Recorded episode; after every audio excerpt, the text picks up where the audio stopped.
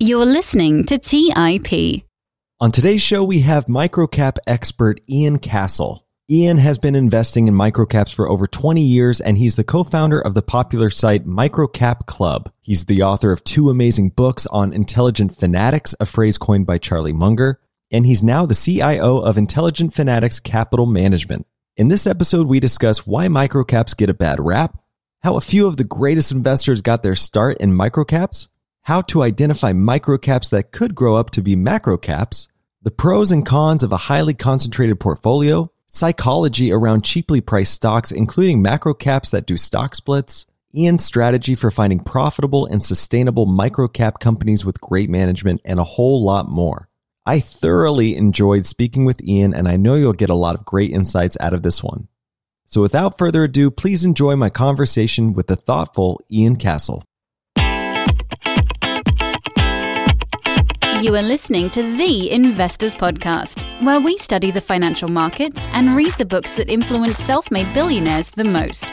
We keep you informed and prepared for the unexpected.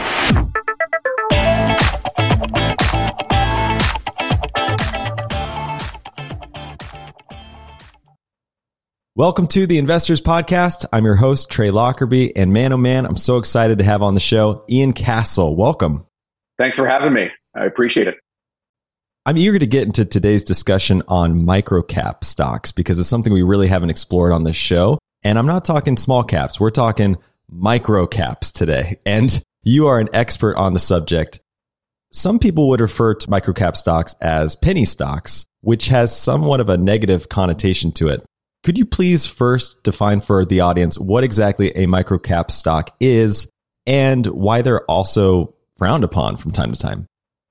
Sure. No, I'd be happy to. Um, you know, microcap stocks, um, you're right. I mean, I think it's such an opportunity, but, you know, most people, like you said, frown upon them or broad brush the whole ecosystem as this uninvestable wasteland of small companies.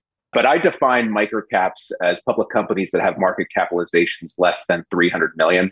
And I've been defining it that way for probably 10 years. So just due to inflation, especially recently, I should probably increase that to sub 500 million. But I think most people would say in general sub 500 million market cap. And when you're sizing that up against the public equity universe, you're looking at around 24,000 stocks in North America. That's the US and Canada combined. And roughly 48% of those 24,000 would be defined as microcap, as having market caps sub 300 million. So it's a vast amount of the public universe. In fact, you know, I would say there's more microcaps than there are companies that trade on the New York Stock Exchange and NASDAQ combined.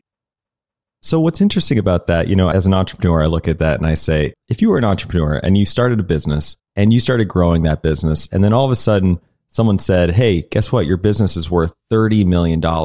You would be so stoked on that. You'd be so excited. That would be a dream come true. You'd be like, this is the most incredible thing ever. And yet, in the public markets, no one cares. like that is like the smallest of yes. small potatoes ever, just to even qualify as a microcap stock.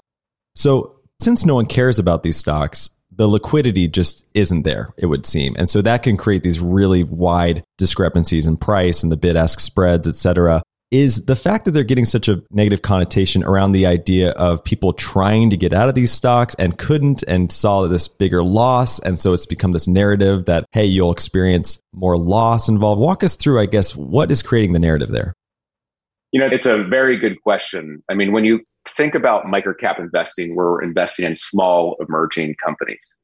And, you know, I kind of put small emerging companies, if you're an investor, you kind of have three ways to invest in them whether it's venture capital on the technology side. Those are private companies, obviously, whether it's just kind of more smaller private equity, you know, also private companies. And then there's the public way to do that, which is microcap. You know, ironically enough, when you look at those two other ways to invest, whether it's venture capital or private equity, you know, the common public or retail investor doesn't really have access or at least good access to those marketplaces. There's some ways you can do so in the venture capital community today. But let's just be honest. I mean, even the venture capital side, it's those top five venture capital firms that are getting the best deals, that are negotiating the best prices, that are doing the best deals, you know, quite honestly. You know, you have to know the right people. You have to be at those firms. You have to go to the right schools, you know, that type of thing. With public microcaps that are publicly traded, I mean, that opportunity set is open to everybody, whether you have $500 in your brokerage account, you know, or 5 billion or 5 billion, those opportunities persist. The interesting thing about microcaps being public and illiquid is it's probably the only area in the small public or small company arena that really keeps the institutions out because they're so illiquid. It's much easier for an institution, you know, investing, you know, 500 million, a billion plus to invest in these venture capital companies or private equity companies because they can be in control of the deal, they can mark the price, and they can buy the entire company, you know, in most cases. They really don't have want to, you know, buy 1% of a 35 million market cap company. It doesn't really serve a purpose. So there's this advantage to a small retail investor that's astute, that knows how to read financial statements to find these really good companies that are unique, that are growing, that are profitable, that are small, because the institutions are kept out of them. The institutions can only buy them once their companies get larger, their stocks become more liquid, and then they can buy them. So it's one of the only areas I think in investing where the small retail investor has a distinct advantage because the institutions are almost kept out of the city gates. You know, you have this playground to yourself. And that's what attracted me to it, you know, 20 years ago is somebody like me could get an advantage over other people. And I'm not the only one. I mean, Warren Buffett, Peter Lynch, Joel Greenblatt, all these great investors, most of the great investors got started investing in microcaps because this was an area in their early years when they're imagining small sums where they could get an advantage over others. And that same kind of structural advantage still persists today. And I think it might be, you know, why is this kind of space kind of broad brushed, kind of this sleazy ecosystem? I think it maybe is because they are marked to market every day. They are public. You see the amount of failures.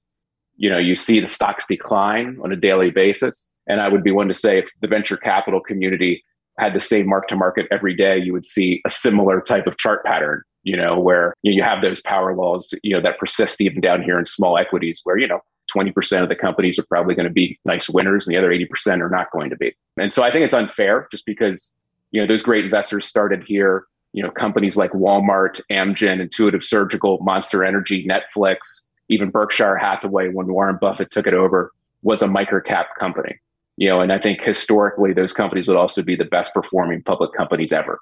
They started or came out of the microcap ecosystem, and even on an economic level, I think if you're, I, I think it was probably a little dated, maybe five or six years ago, but when I had a Cap IQ subscription, I actually added together all the employees of the microcap universe, and it was like three or four million jobs, which is more people than Walmart employs. So it's a a universe that also is impactful in the economy, and it's important that we support that. And so, you know, a big part of kind of my public outreach, whether it's on Twitter or through a Microcap Club, is really just to remind people how important this ecosystem is. And it's legitimate and it's been around for a long time and those sustainable advantages still exist today.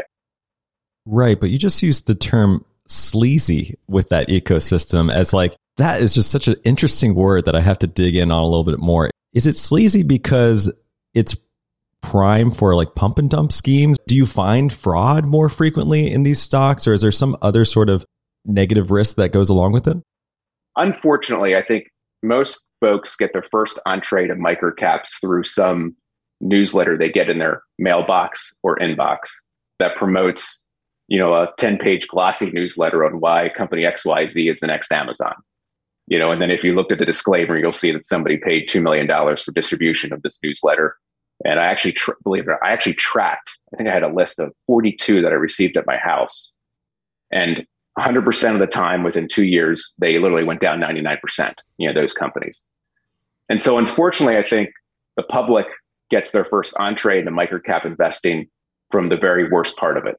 You know, those types of newsletters that, you know, produce like these companies that really have no chance and that are going to go down. And it's why, you know, when people talk about microcap investing with me or when I talk to them about it, you know, I always say, listen, there's when you look at the public company universe that are microcaps, around 16% of these companies are profitable.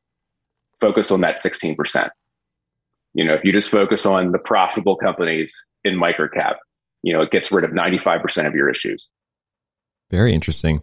And just more on that kind of idea of them being so small that the liquidity and the volume of trading could have such an impact. I'm kind of curious why we haven't seen, let's say, the Reddit community entering into the microcap space, or if they have, I'm not aware of it. But obviously, even GameStop was slightly above that. Maybe they were in that 500 million range at the time. But do you see that happening at all in the microcap space where the retail raiders are coming in and making some sort of impact? Not yet, but I could. I certainly kind of agree with you. It wouldn't be surprising to see them come downstream into microcap because more and more of these companies are actually uplisting in the New York Stock Exchange. A lot of them here in the United States, I would say probably over 50% of microcaps trade on the OTC markets. You know, and so a lot of those Reddit crowd, they won't participate in anything that's OTC markets, but they would if it's trade on the NASDAQ or New York Stock Exchange. So I think, you know, it wouldn't be surprising to see that activity pick up. We certainly see a little bit of it, but not to the extent that we saw in GameStop or AMC or things like that. All right. Well, I love the idea of Buffett and Lynch and Greenblatt, you know, all getting their start in this space. And it makes total sense that as they accumulated more capital, they just needed to put that capital to work in bigger companies, right? Now, Buffett has that high class problem nowadays of hardly being able to find a company big enough. So that's where he's gone. But I'm curious, how did their performance in micro caps compare to the larger caps they've been investing in later on? When you look at the Buffett partnership, I, I, believe he started that in 1957. And when he started that partnership, I think it launched with around $100,000 in capital. And so $100,000 in 1957 dollars is about a million dollars today. So he, you know, Warren Buffett launching today would have launched his partnership with a million dollars. And that partnership ran till 1968. By the time the partnership ended, in 1968. I believe he had around 100 million in capital in those dollars, which is around 800 million today. So, which is pretty incredible when you think about it. He went from, you know, basically a million dollars equivalent today to 800 million over the course of 11 years, you know, in that fund. And in the middle of there, I believe it was 19, uh, some, some Berkshire zealot's going to yell at me. I think it was 1965 that he kind of bought control of Berkshire. So during that partnership, actually brought control of Berkshire Hathaway. And Berkshire Hathaway, even on an inflation adjusted basis, was a microcap, even in today's dollars. But he started purchasing kind of large chunks of public companies and even a few private companies, even in, in the mid 1960s. And so his kind of entree into microcap probably only lasted a few years because he was so successful. He quickly, you know, grew out of that ecosystem. When you look at his performance kind of over those first five or six years, I mean, they were actually probably fairly equivalent to what he did over the next 10 years, which makes sense. I mean, when you think about it, if I'm the best varsity QB of my high school football team, you know, hopefully I excel and become the best QB in the college team and things like that. And so your performance can sustain at different levels in different market cap classes. And that's what the greats do. I mean, they're able to kind of continue on with their success, compounding those great rates as they go upstream and up market cap. So I think most of his microcap experience was, was the first five or six years. And I believe he compounded at 31% gross during his partnership years, 25% net, you know, which was probably on track with what he did over the next 10 years once he was kind of going upstream a little bit further. When you look at somebody like Peter Lynch, I think he launched his fund officially to the public in like the early 80s. And I think he had around a 22% average rate of return. So probably somewhat similar, but a little bit better than what he did then when he was forced upstream because he went from managing 100 million in the early 80s to about 16 billion by the time he left. You know, so he was obviously going upstream, but he also increased the amount of positions that he was in. I mean, he was in 1,200, 1,300 companies at a time by the time he was done, which was pretty amazing when you think about that being in 16, you know, being an active investor and being in over a thousand names. Incredible. Yeah. You know, back in 1999, Buffett said that he could still achieve 50% annual returns if he was working with like 10 million or so. What strategies do you imagine he'd be implementing in that case? Would it simply be just concentrating heavily into these smaller companies, I think like you are, or other like, you know, we talking Greenblatt spinoffs and other kind of strategies thrown in there? What do you think the playbook would look like? I think it would probably be, yes, concentrated. And again, he's one of the smartest people on the planet. So you have to watch when you talk about concentration because everybody glorifies it, but you know, there's also a it's also a dual edged sword. But I think if Buffett was doing it today, it would be a combination of probably small, micro, small cap companies, and probably doing something similar to what Brent Beshore does. You know, where it's you know acquiring private small companies for two or three times cash flow. It'd probably be some combination of that, but concentrating in that approach. As you mentioned earlier, some small companies eventually grow up to be bigger companies Netflix comes to mind. They IPO'd a little over 300 million. What are some of the biggest success stories that you've followed from micro that have transitioned into macro? It's a good question. I mean, there's some big bulge bracket names like Walmart when it went public in 1971 as an IPO. It was microcap. You know, Intuitive Surgical was kind of like Netflix, where it was kind of a larger, you know, microcap. Monster Energy and one of those monster drawdowns that it had actually went down into microcap for a short period of time. Berkshire Hathaway, like I said, I believe Celgene as well. And there's a few other kind of life science companies that made you know huge runs over time. There's also a bunch of companies that a lot of people probably haven't heard of that, I mean, listen, you can 10x, 100x, you know, and still be a relatively small company too. You know, a company that like Expel, the symbol is XPEL, you know, that was a company that was profiled uh, on Microcap Club by one of our members at 25 cents a share back in 2012 or 2013 that hit $100 a share last year. And so they, that's, that's the other thing kind of attracted me to kind of the smaller area of microcap is because you know you can find a 10 or 20 million dollar market cap company. And if it 10x it's still only a 100 or 200 million market cap company. But i think one, one of the other interesting that parallels this conversation is also illiquid microcaps. Roger ibbotson who's a yale finance professor also runs zebra capital. He actually has a few white papers on illiquidity as a factor and he did some work looking at all market cap classes all liquidity profiles going back to 1971 and in there, in one of his reports, I think the, the most public or the most recent one that's public is year ended 2017 or 18, but he, he updates it annually. But he has it there a matrix and it shows the best performing companies since 1971. And every year, you know, over since 1971, it's illiquid microcaps, not liquid microcaps, not mildly liquid microcaps, but illiquid microcaps, you know, versus, you know, liquid large caps, illiquid large caps, mid caps, small caps. Since 1971, the best performing, you know, kind of quartile is illiquid microcaps. Now, what do you attribute that to? Because when I hear that, I think of the real estate analogy where most people's wealth is from their home. And that's almost purely correlated to the fact that it's so illiquid, right? They don't want to, they yeah. can't day trade in and out of it. So they just default to holding it for a long period of time. Is it something similar to that effect in this example?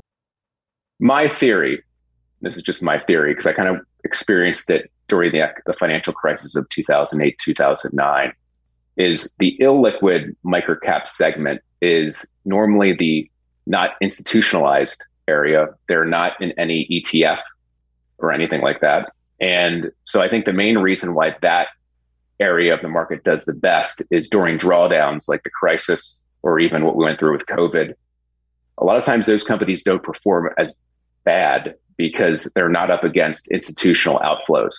You know, people aren't saying risk off, you know, pulling capital out of funds that own them or the ETFs that own them.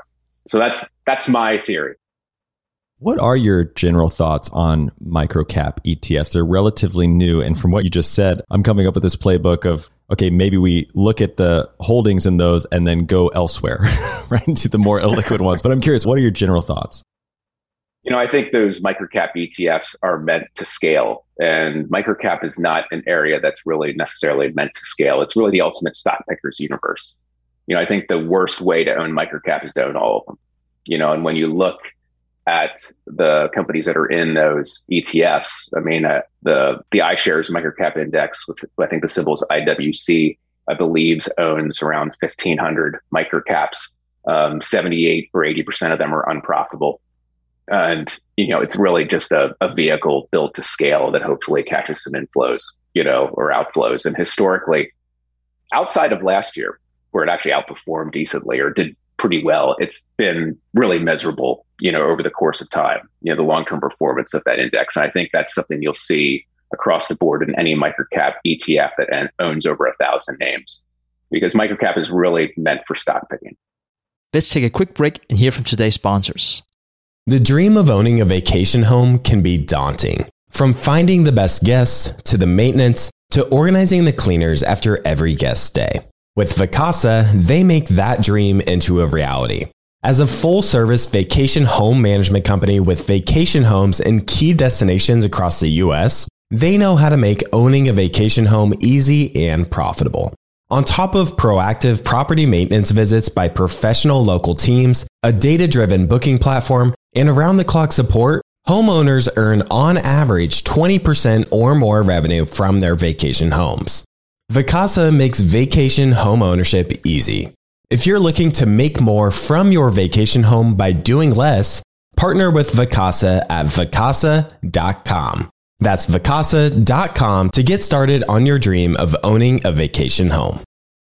Have you ever wondered if there's an AI tool like ChatGPT specifically built for the stock market? A tool that not only aids you in your research and analysis process, but also allows for dynamic discussions? Today, I want to share such a tool with you called Meyka. Meyka is the AI powered stock research assistant now enhanced with real time stock data. Meyka does a lot of the heavy lifting of sifting through financial statements and company data and delivers it to you nearly instantaneously. And the best part is that it's 100% free. Try it out today and ask Meyka questions like What is the financial health of Microsoft? How much cash does Copart hold on its balance sheet? What is the return on invested capital of Adobe or millions of other prompts? Check it out today for free at Meyka.com. That's M E Y K A.com. Today's episode is sponsored by Range Rover Sport. Range Rover Sport leads by example with their dynamic design that rises to the occasion. It's got powerful on road performance and commanding all terrain capabilities, coupled with signature Range Rover refinement. The third generation Range Rover Sport is the most desirable, advanced, and dynamically capable one yet, redefining sporting luxury. It's got advanced cabin technologies such as active noise cancellation and cabin air purification, offering next level comfort and refinement. The purposeful cockpit light driving position sets the tone for a focused interior that promotes exhilarating driver engagement. Award winning Pivi Pro infotainment is at the heart of the experience and provides intuitive control of the vehicle systems. You can enjoy a dynamic drive and total comfort with optional 22 way adjustable, heated, and ventilated electric memory front seats with massage function. Design your Range Rover Sport at LandRoverUSA.com. That's LandRoverUSA.com. All right, back to the show. You know, the psychology around microcaps is super fascinating to me. For instance, the fact that a stock is a microcap doesn't automatically mean it's a value play. But for some reason, there's this bias there. So, case in point, when Tesla was ripping in 2020 to the point of being worth more than like the entire energy sector, they did a five to one split. They went from 2,200 bucks to 446.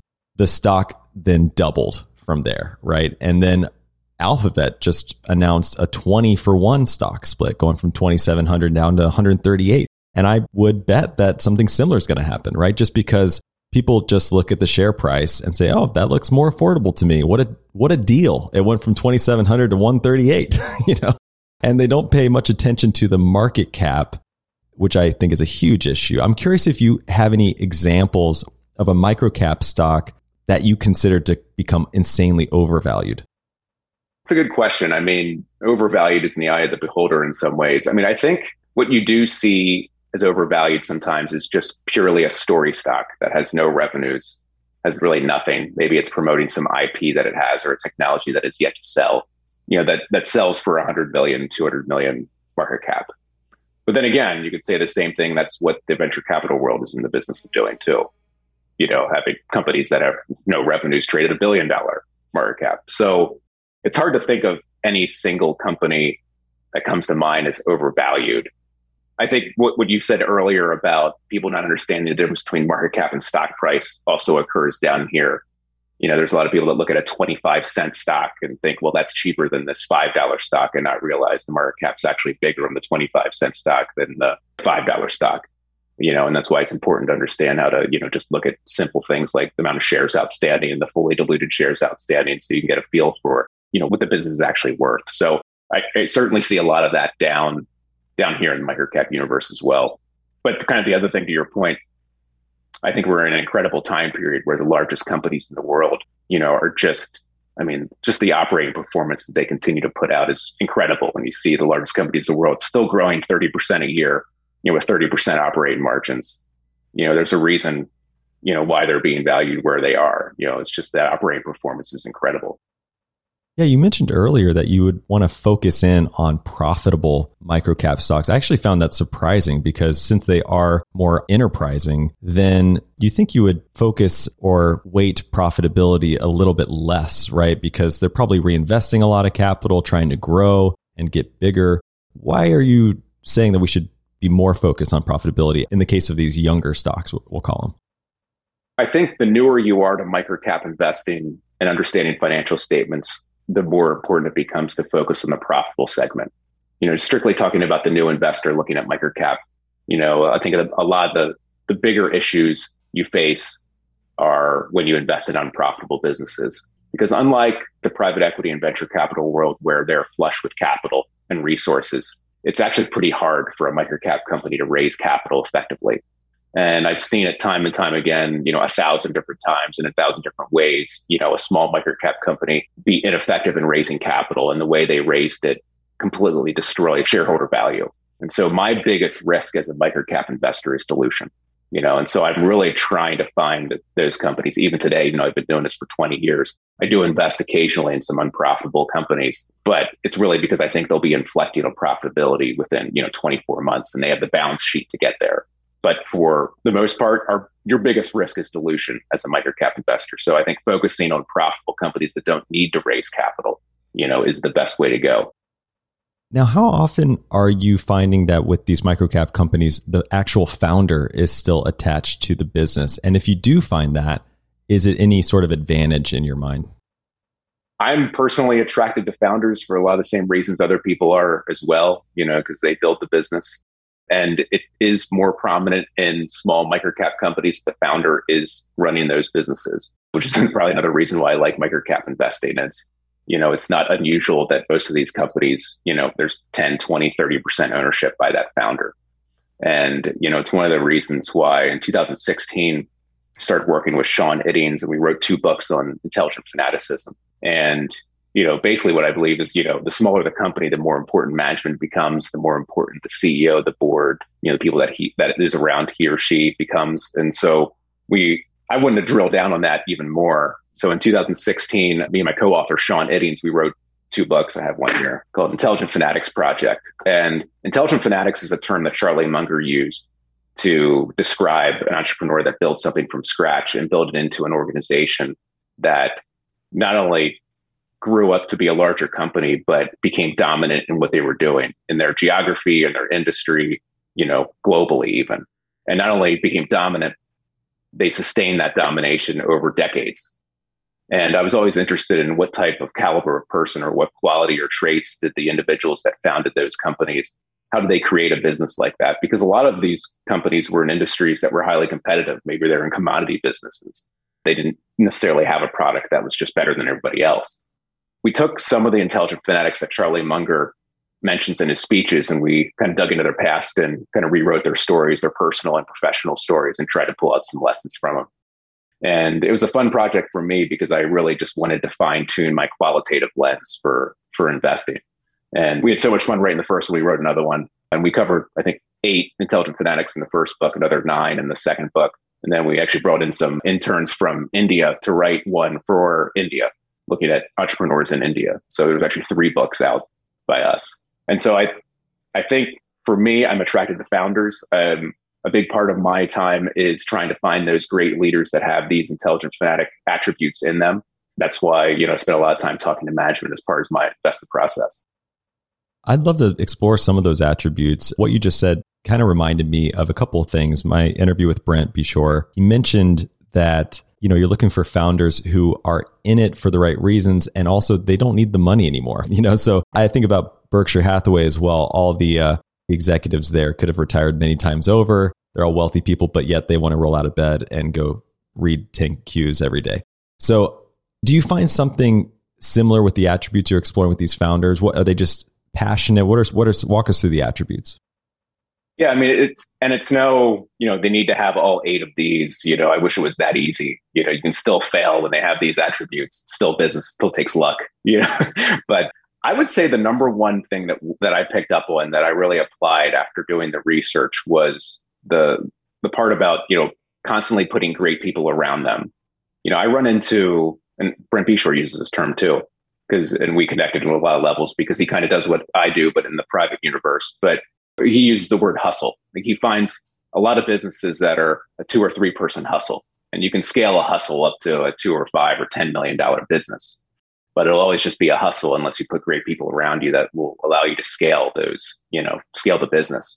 And you run into into that a lot with microcaps as well. You can find quite a few companies that are good businesses even you know, but they're actually limited. The ceiling is that founder because he will never let go enough to bring in great talent around him her. And I don't want to invest in hustles. You know, I've done that before and you can even do that profitably, but you know, I want to invest in something that could be a 10 million revenue company, go to a 100, go to a billion.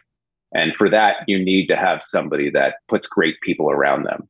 And so, probably the biggest thing from the book that I've applied today is really doing a lot of analysis on the people that the CEO has around him or her in their operations and doing interviews with them. Are these people truly unique? Are they the best? And what I don't want to see is a bunch of yes men or women, you know, that are around the person.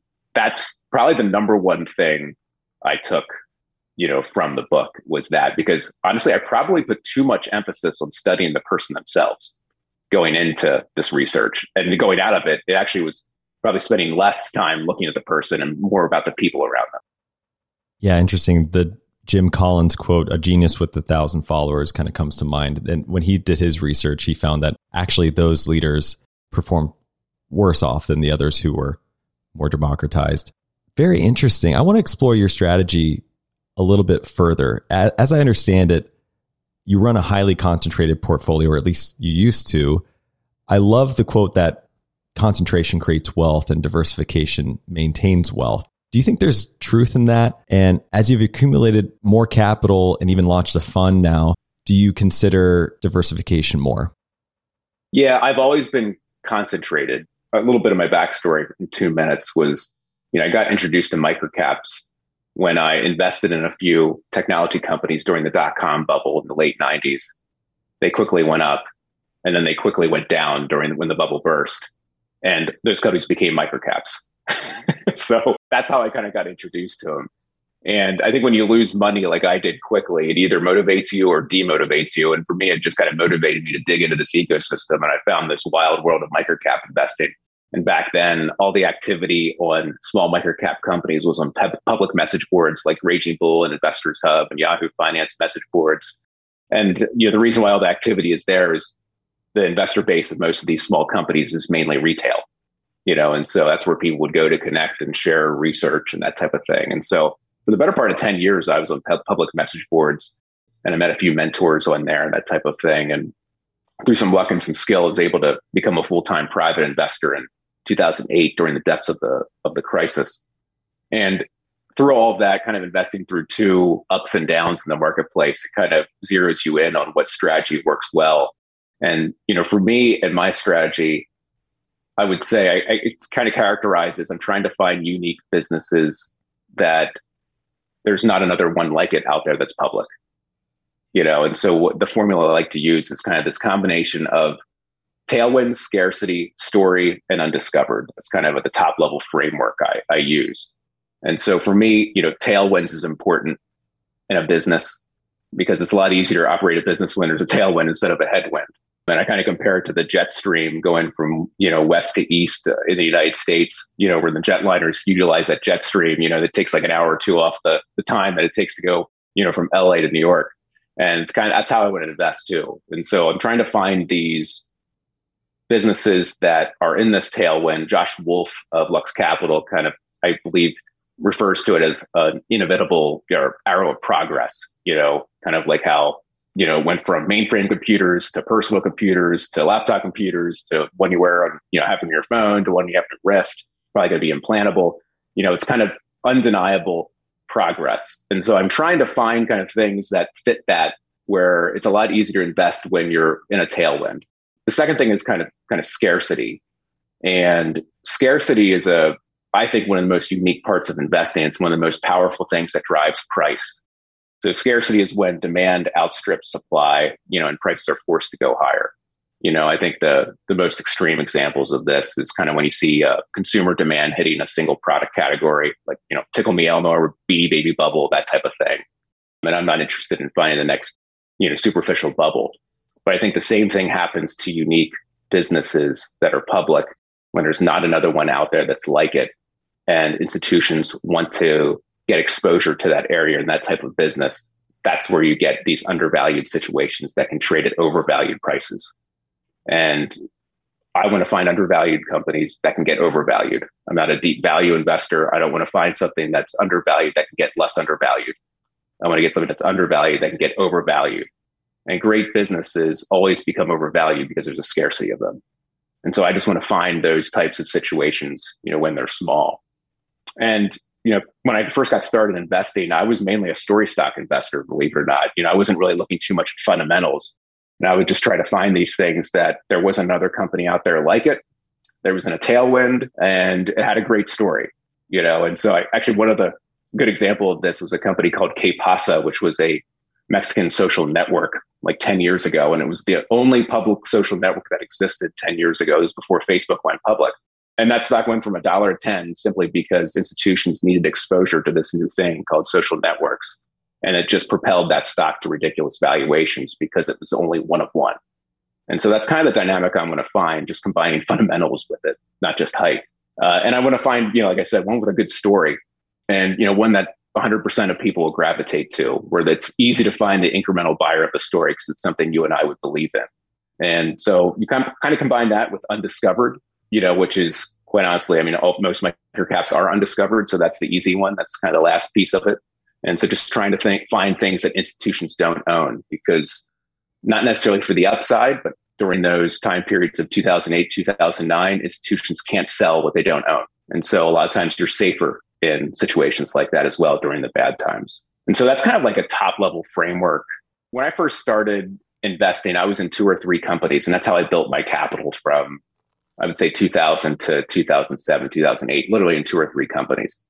And, you know, today as my capital has grown and now I manage outside capital, it's still very concentrated. It's in, I would say eight to 10, seven to nine, something like that, depending on the opportunity set. So I'm still very, very concentrated and I look at the full ecosystem. It's not just the United States, Canada, but also the UK and Australia. There's dynamics in those other geographical locations that make it very interesting you know, as a microcap investor. You know, where here in the US, quite honestly, there's less and less great opportunities going public small that have real businesses attached to them. But in Canada, in Australia, those markets still have really interesting companies that are going public you know, as a 25 million revenue company growing 30% a year that's profitable. You still see those. And so it's important, unlike 10 years ago, that a microcap investor, you know, is not kind of landlocked to their geographic location, you know, because that's what brokerages allow you to do. You can buy, you know, stocks in any market now. And how do you sleep at night being that concentrated? It's all I've ever done. So I was more concentrated before, but it's also like a big part of my strategy is just knowing these companies better than most other investors because that's what's going to save you from the losses and that's what's going to keep you in these things to, to hold the gains because that's the, the key to investing you want to sell your losers as quick as you can and hold your winners as long as you can i have some curiosities around you becoming a full-time independent investor in the trough of 2008 because that's a very interesting time obviously a very opportunistic time to get into it. Were you able to sidestep the decline there and you found yourself kind of flush with cash, ready to put it to work in that instance? Or, you know, what kind of led you down that path? And then my second question would be, you know, how are you how do you live off of that? How do you peel off cash from these positions just to cover overhead over time? Good question. So probably by so what happened a little bit of my chronological order here was an undergrad from 99 to 2003, went right into grad school from 2003 to 2005.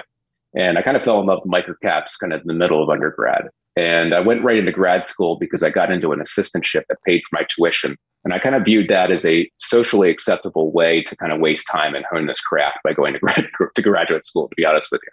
And so from, so after that, you know, I still didn't have enough capital saved, but I was still learning. I had a few mentors. I was starting to visit companies pretty regularly by then.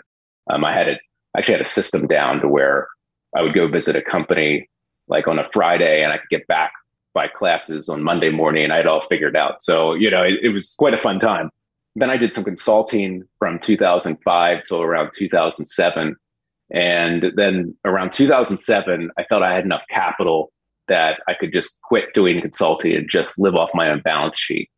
But I really didn't feel comfortable doing so because I didn't feel like my strategy was tested through a bear market, not knowing that one was right around the corner. And when the bear market hit in 2008, I was not unscathed. I was in three companies. Like I said, I was very concentrated. Two of them went down 55 to 65%, which was probably fairly normal from peak to trough. The other one went up 280%. And the one that went up 280% wasn't some, you know, triple bull levered gold, you know, ETF. You know, it was actually just a fast growing technology company that was profitable that institutions didn't own. And what, you know, that kind of really drilled into my psyche that, you know, even in a market like 2008, when, you know, things are really bad, even during that time period, institutions are still attracted to great businesses they don't own. You know, because that company went up 280%, even while the market got flushed out. And all those companies that were down 55 to 65%, they were still high quality. And all of them made up those losses in about four months in 2009. And so I decided to cut that cord. It wasn't like it was in the beginning of 2008. It was at the end of 2008 when I felt like, okay, a lot of those ones that were down 65% already troughed by that point in time. And I just felt like, okay, now I feel like I can do this. So that's when I decided to kind of like cut the cord of the consulting I was doing at that point in time and then just make a go of it being a full time private investor. But I also think it's important to point out I was single. I live in Lancaster, Pennsylvania, which is the heart of Amish country. The cost of living here is very low. You know, I was not living in Manhattan in New York where I needed $25,000 a month to cover my expenses. You know, here in Lancaster, I had it down to where I just needed like, you know, $1,300 a month because I was single with no responsibilities, that type of thing. So it's a completely different situation than what other people might be going through, or if I was going through it now, quite honestly, now that I'm married with two kids. When it comes to paying bills, it's not easy. It's the mental, it's mentally draining more so than the money it takes to pay bills is, is selling stocks to pay bills. And it's, it's one of the bogeys that I used for when I wanted to go full time, quite honestly, was what is the amount of capital where I could sustain two 30% down years in a row and I wouldn't feel like I'd have to change my entire strategy or approach. You know, I wanted to be able to get punched in the face and still be able to move forward using the Rocky term. And so for me, that was kind of my bogey for when I wanted to pull the trigger and going full time was when I knew I could sustain a couple punches and still not have to change what I'm doing. No, in that example though, do you put any emphasis on microcaps that are producing dividends? Do you put any kind of weight on dividends at all for that reason? Or do you even find any many microcaps that are producing dividends? I mean, is that a factor at all? For me back then, no. No, there was there was no dividends. I was strictly looking for high growth rate, profitable microcap companies.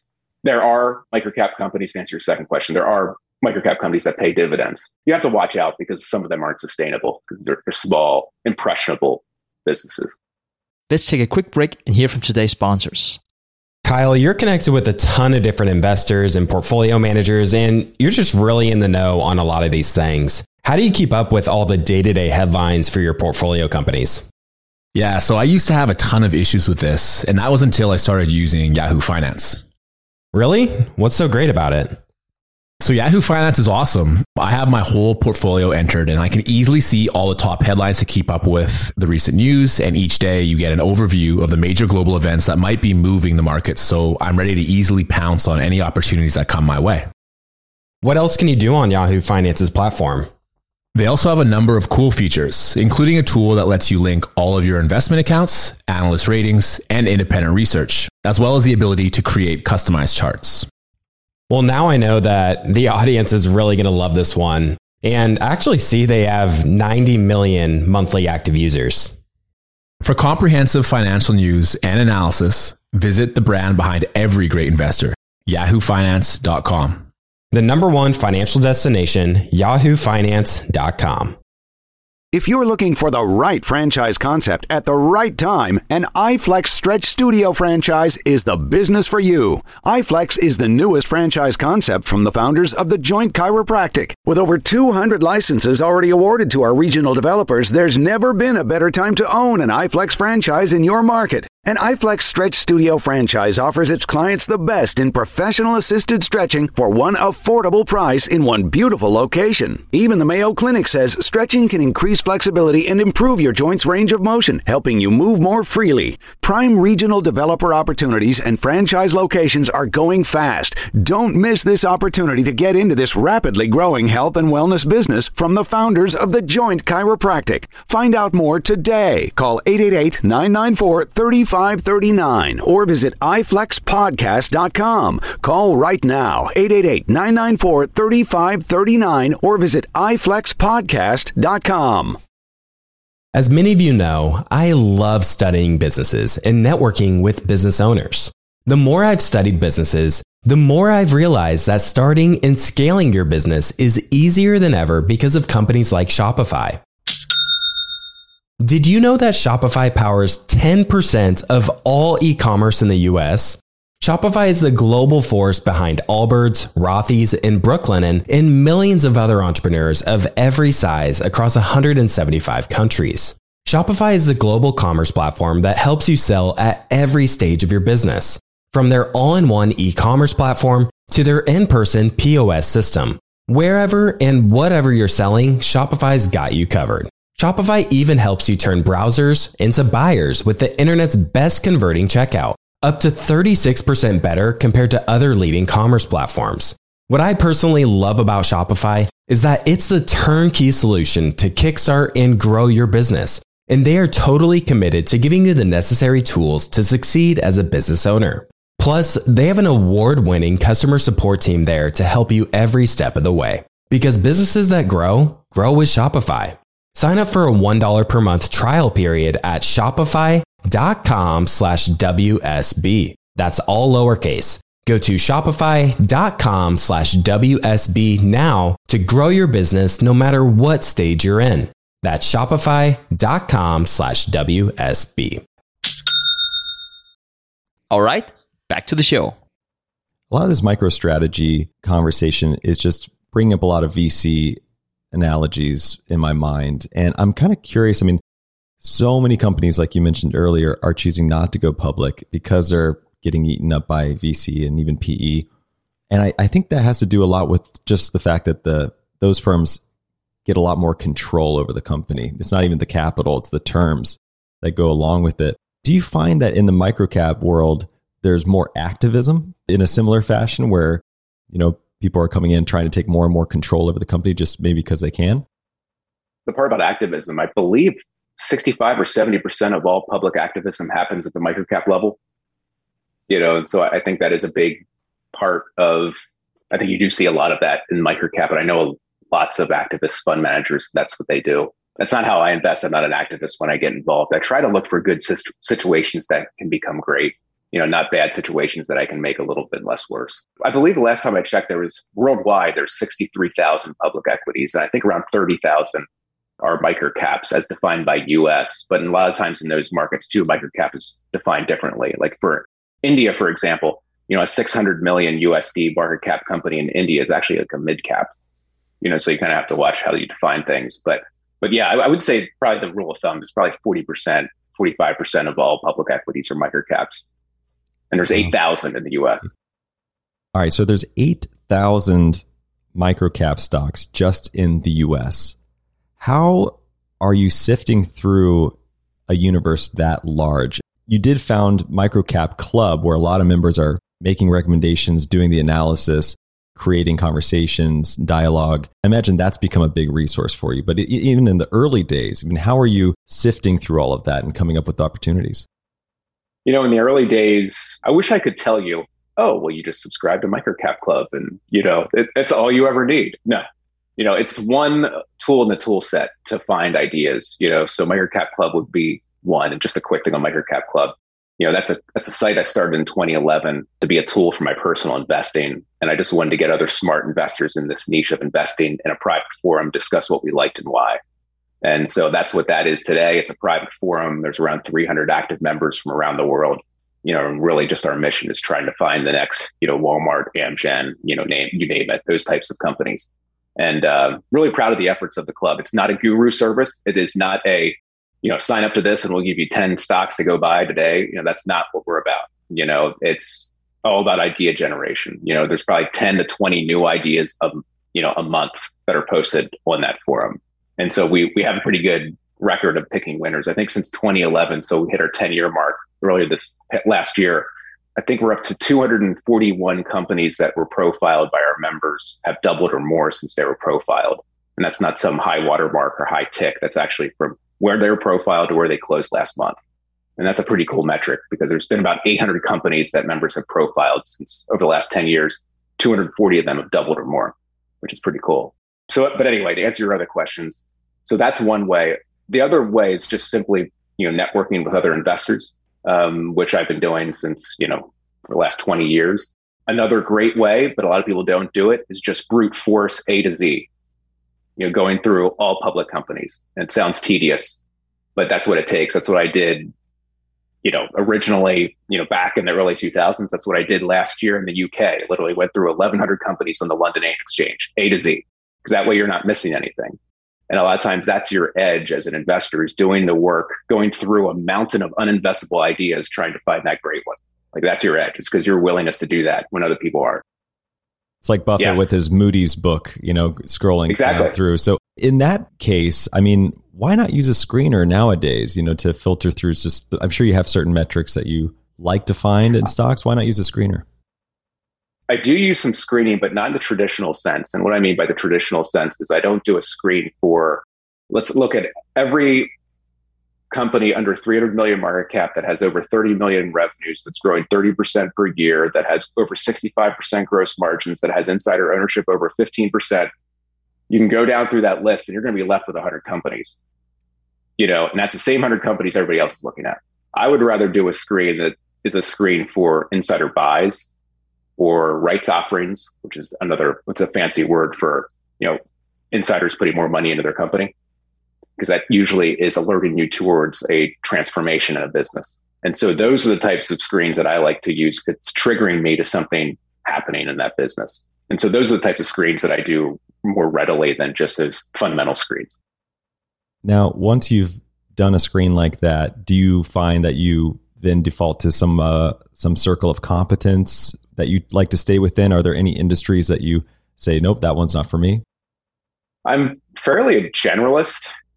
I would say I don't invest in utilities, but I don't think there is a utility that's a microcap. No, that's not true. I think there are a couple, but no, I mean, pretty much any industry is is open to what I'm looking for. And, and really, my you know the way I invest is different than other people you know, it's just like in large cap, you'll find value investors, growth investors, people that focus on life science companies, people that focus on mining companies, you know, people that focus on momentum or whatever. You can find those same types of investors just focusing on the smaller segment. And so the way I invest is different from somebody else. So kind of my four hurdles for investment are, you know, number one, is this a business that can grow through a recession? It's more of a qualitative but type of hurdle. And when you put just that type of framework around the ecosystem, you know, that gets rid of 95 to 98% of the companies that are publicly traded. Number two, do they have a balance sheet that can weather a storm and where they can also act with occasional boldness, like during a COVID trough or the financial crisis when their competitors are going under? Can they take advantage of that situation? You know, number three, is that management team showing signs of intelligent fanaticism? Are they showing those attributes that we're, that we're looking for? And number four, it's on valuation. You know, is this a business that I think can fundamentally be worth double where it's at today in three years, kind of supporting a 25% CAGR, you know, over the long term? So those are kind of those four filters, you know, that I kind of look at every business through, but those aren't going to be the same ones that other people will, you know, and that's fine. You know, there's a lot of, a lot of ways to win in investing, as you know. Yeah, surviving through those downturns is, is super interesting. You mentioned that sometimes microcap stocks are less affected because the institutional money isn't in them to begin with, so therefore they're not selling out. And this analog came to mind for me in real estate, where when I was looking at homes during 2008, the average home price went down 50%, unless you lived in Los Angeles, where I live, and it was only 25%. I found that very interesting. That was for homes over a million, but you get the point. So is there something similar here or some metric where in downturns, microcaps historically have only gone down X percent versus Y percent in other size caps? what I would be interested to know is based on kind of those criteria I outlined, how would they perform through a downtrend? You know, and I haven't done that work as a whole. I don't have the resources to be able to pull that off. You can pull off what like the IWC, the ETF does through it. You know, it's going to do worse than everything else. You know, so it's you can kind of pull up the general data, but I haven't. But I'd be interested to know, you know, how kind of types of situations that I look for have done. I don't know. You know, unfortunately, you know, I had my instance through 2008, 2009. You know, but that's a you know sample size of one. I talk a lot about Buffett because he's my my main reference. But going back to that visual of him scrolling through the Moody's book. I mean, it's it's basically said that he was essentially doing the calculations in his head as he's going through that book. And even nowadays, he's got that too hard box on his desk, you know, for for to discard things that are out of his circle of competence, if you will. I'm curious to know how much of your strategy is quantitative versus qualitative. So once you are going through even A to Z, like you mentioned on these stocks, are you modeling things out you're visiting these management teams. So I imagine there's a lot of qualitative that goes into it. What's the balance look like between quantitative and qualitative in, in your strategy? It's probably 50 50. You know, when it comes to modeling and pulling out Excel, you know, I, am probably a big fan of the Peter Lynch, you know, crayon on napkin type of thing. You know, that that's what I'm doing. Obviously, a little bit more detailed than that, but I would say it's a it's probably an equal mix of quantitative and qualitative. I mean, one of the things I did early on, depending we all go through this maturation process as an investor. And when we start out as investors, we're probably overly focused on fundamentals and financials. That's why everybody starts out as a deep value investor because it's all they know. You know, it's easy to just screen for that or look at, you know, financial statements.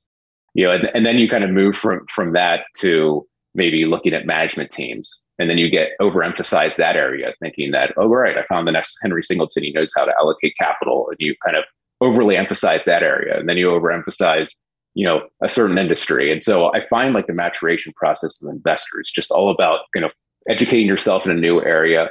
You end up overemphasizing this area too much. You end up stepping back realizing that it's all a piece of a massive puzzle and everything should be emphasized equally.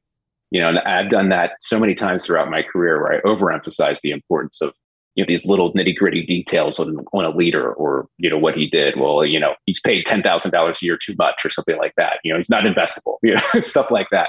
You know where you have to step back and, and see it as a whole picture. And so today i would say it's much more equal because of 20 years after doing this. And you know my investment strategy today is made up of all those past experiences. You know I, I started as a story stock investor. And so story is still important to my strategy today. I want to find these businesses that have a great story you know, I want to find businesses that have a great leader. I want to find businesses that are unique, where it's one of one, where it's not another, it's not the thousandth company marketing a product a little bit differently, hoping to gain share. And I want to find businesses that are scarce, where there's not another one or two. You know, hopefully, there's only one or two other public ways to play in that business or trend or industry. That idea of scarcity is interesting to me because it kind of flies in the face of something we've discussed on the show before when it comes to smaller companies, which is optionality. And maybe I'm misperceiving this, but the way you described it sounds like you're looking for things that almost have a monopolistic, you know, application or product instead of having a product or service that is highly optional and they might be able to branch off and do lots of different things even in different industries perhaps. Am I getting that right or is optionality part of the strategy in, in some other way? Absolutely part of it, you know, optionality scarcity it's it's mainly just trying to find those very unique one of a kind businesses or situations that's out there. That's mainly what i mean by scarce and even scarcity down to the share structure. You know going i found that like the best leaders you know treat their shares like gold. They don't dilute a lot you know and so i love you know scarcity even goes down to the illiquid stocks. Well there's a scarcity of shares. So every incremental buyer if they want to buy that stock the stock's going to go up because there's not enough shares at this price you know, and so scarcity kind of it goes up, you know, falls under the full gamut of a quality business, even down to the share structure of the company, the leader, you know, and everything. But I certainly look for optionality. I love it when there's, you know, two or three ways to win. You know, when Buffett and Lynch and these guys were running highly concentrated microcap type of portfolios, there was actually high turnover. A lot of people think of them as the buy and hold forever types, but there was actually some high turnover and the performance didn't seem to suffer from it. So is that something you find with your own portfolio as well, where the turnover might be highly higher than normal? Maybe it's just less of a buy and hold strategy per se, but the performance isn't hindered in the same way. Yeah, I mean, I, I think in today's day and age, there's been sort of this over glorification of just buy and hold investing, you know, even by active managers. And, you know, I think it's, I think it's partly because of the rise of private equity and venture capital. You know, everyone's trying to invest in public markets with the same kind of permanent capital kind of mantra. But, and I think also, I think when it, when it comes to active investing and stock picking, you know, I think it sounds more cerebral and thoughtful when you appear to do all the work up front and then you're just going to park it and sit it and forget it. You know, it makes it look like you did just the mountain of work and you're so convicted in this name. You know, when you look at somebody like Peter Lynch, you know, he had, I think, two or 300% turnover per year. Warren Buffett had 50 to 100% turnover per, per year for the first 30 years of his career. Even when you see him updating his public holdings, you know, he's not sitting there. You know, there's changes being made, you know, constantly. And especially as a microcap investor, we're investing in small, you know, emerging companies. You know, in many ways, we're trying to find the next Tom Brady when he's playing in high school. You know, and so it's similar as like an NFL scout trying to to scout talent, whether from a college team or a college scout trying to scout talent from a high school team. That's what we're trying to do. We're trying to, you know, I'm trying to find the next small cap company in microcap land. And I know I'm not going to be right all the time. And so there's always going to be this turnover to where you know, I'll do all as much due diligence as I can. It has all those attributes I like to see. I'm going to put it in the portfolio, and I still know I'm going to be wrong 30 or 40 percent of the time. And you know, like I said before, the key to success in this business is selling those winners, you know, as soon as you can, and holding those winners as long as you can. And so that that's how I view turnover. And so, because of these are small emerging companies and they're impressionable businesses, I kind of compare microcap investing to watching your three year old kid you know you're not going to let your three year old in your living room or let, let them in your house alone for very long or else they'll burn your house down you know that's the same thing with microcaps you have to stay on top of these companies because they you know things can change in an instant you know it's your initial due diligence that gets you into them but it's that continuous maintenance due diligence keeping the pulse on that company that is going to save you a lot of pain and losses and also keep you in them so turnover, I think, is always going to be a part of a successful microcap strategy. I think if you coffee can microcaps, you'll go broke. Very interesting. Last question for you. Now that you are running a fund after being independent for so long, I'm curious what kind of drove that decision and led you to take on other people's money at this point? Sure. So I'm 41 now. And so in 20 or yeah, I guess it would have been three, three, four years ago, you know, I'm sitting here in the corner of my house, which is where I'm at now. And, you know, I could keep doing this for another 10 or 20 or 30 years, but you know, I've been doing this for 20 years. And, you know, I was talking to my wife about it and we prayed about it and we're like, you know, this all there is. You know, I continue to do this. But I also run into people all the time that say, Hey, you know, I love what you do. I'd love to to give you some capital. And I always said no, because I always say no. And then something about oh, maybe it's a midlife crisis. I just said, you know what, maybe I can do this. And so I started thinking about it and put the pieces together for it and decided to kind of raise a small amount of capital and start matching some outside capital. That's what I started doing in 2018. And now we match capital for about 60 families that kind of want some exposure kind of to the way that I invest in microcap companies. And it's been great. You know, I kind of did the opposite of what other people do it, where they start a fund you know, they build up a huge ownership in the GP and then they just give all their investors money back and just manage their own family office. So I kind of did it differently where I just kind of started from nothing, you know, became a full-time private investor and now managing a fund, you know, kind of did the opposite. It's been great. And I'm glad it turned out this way because, you know, one of the other advantages of Microcap Club for me is the talent that is on there, you know, if Buffett, if Lynch, if all these folks started in microcaps, it's not too far fetched to think the next great investor is a microcap investor today. And that microcap club community has some of the best investors on the planet. Some of them are 17, 18, 19 year olds that spend 28 hours a day searching for great companies. And so being able to leverage that talent, creating those networks, you know, I pulled it. I have a full time analyst with me now who's the youngest member to ever get into microcap club at the age of 15. You know, just being able to utilize that talent you know, it's just huge, you know. And so our mandate as a fund, you know, we were first kind of North America, and now we're Australia and the UK. You know, I don't want to find the best small public companies in North America. I want to find the best small companies in the world. You know, and that's the goal here. And obviously we're concentrating eight to 10 holdings. And so our hurdle rates are high.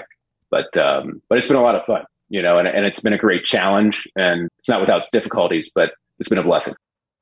Yeah, I mean, one of my other questions on that was just why not structure it as an ETF? But even ETFs, I think you have to hold a minimum of 20 something holding. So probably just not concentrated enough. Is that correct? It is. It, it's too difficult. And what I do is not scalable. You know, you know, we, we run a small amount of capital and not saying that I don't want to put limitations on myself, you know, because, you know, I think if we are successful, we will look more small cap than micro cap in five years you know what what I do is really not scalable. It can't just take on an influx of hundred million dollars tomorrow. Well, Ian, this was so much fun. I, I, really enjoyed our conversation. This is a great first time to have you on the show. I'd love to have you back more. So before I let you go, I do want to give you the opportunity to hand off to the audience where they can find you. I know you're on Twitter and some other places, Microcap Club, et cetera. Just give a handoff where people who uh, might be interested to follow along. Sure. Yeah. I mean, you can find me on Twitter. My handle is my name, Ian Cassel. And you can find me on microcapclub.com. My capital management website is www.if.capital. And so you can find me in all three of those locations. And, you know, I appreciate sharing my journey a little bit with you and hope I'm back on. I really enjoyed it. All right, everybody. That's all we had for you this week. If you're loving the show, please don't forget to follow us on your favorite podcast app. Definitely reach out to us. You can find me on Twitter at Trey Lockerbie. And if you haven't already done so, be sure to check out all the resources we have for you at theinvestorspodcast.com. And with that, we'll see you again next time. Thank you for listening to TIP. Make sure to subscribe to Millennial Investing by the Investors Podcast Network and learn how to achieve financial independence. To access our show notes, transcripts, or courses, go to theinvestorspodcast.com. This show is for entertainment purposes only. Before making any decision, consult a professional. This show is copyrighted by the Investors Podcast Network. Written permission must be granted before syndication or rebroadcasting.